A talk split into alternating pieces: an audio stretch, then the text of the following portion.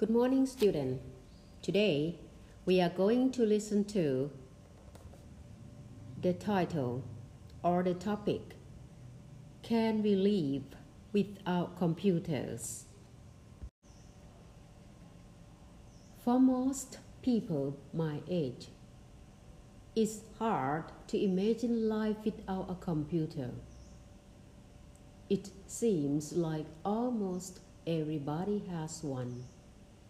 In fact, there are 650 million personal computers in households around the world.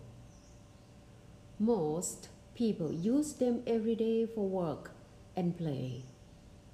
Actually, the first personal computer was invented in 1975.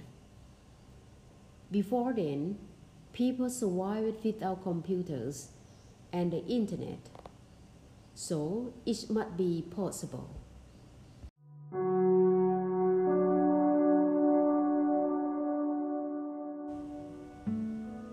I believe that there would be some advantage to live without a computer.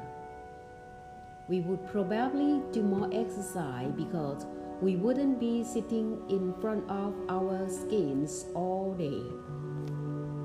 Maybe we would get better at remembering things because we couldn't always check facts or lie.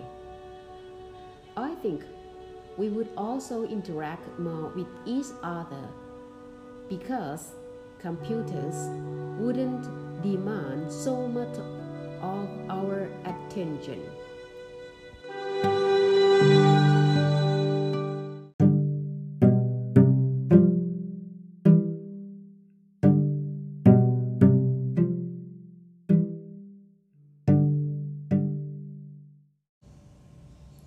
However, I think that it would also be very difficult for young people today to live without computers. We use them to communicate with our friends and family all around the world. We also use computers to research information about many different subjects. Computer technology has helped improve our lives in many different areas. For example, mechanics use computer to check our cars.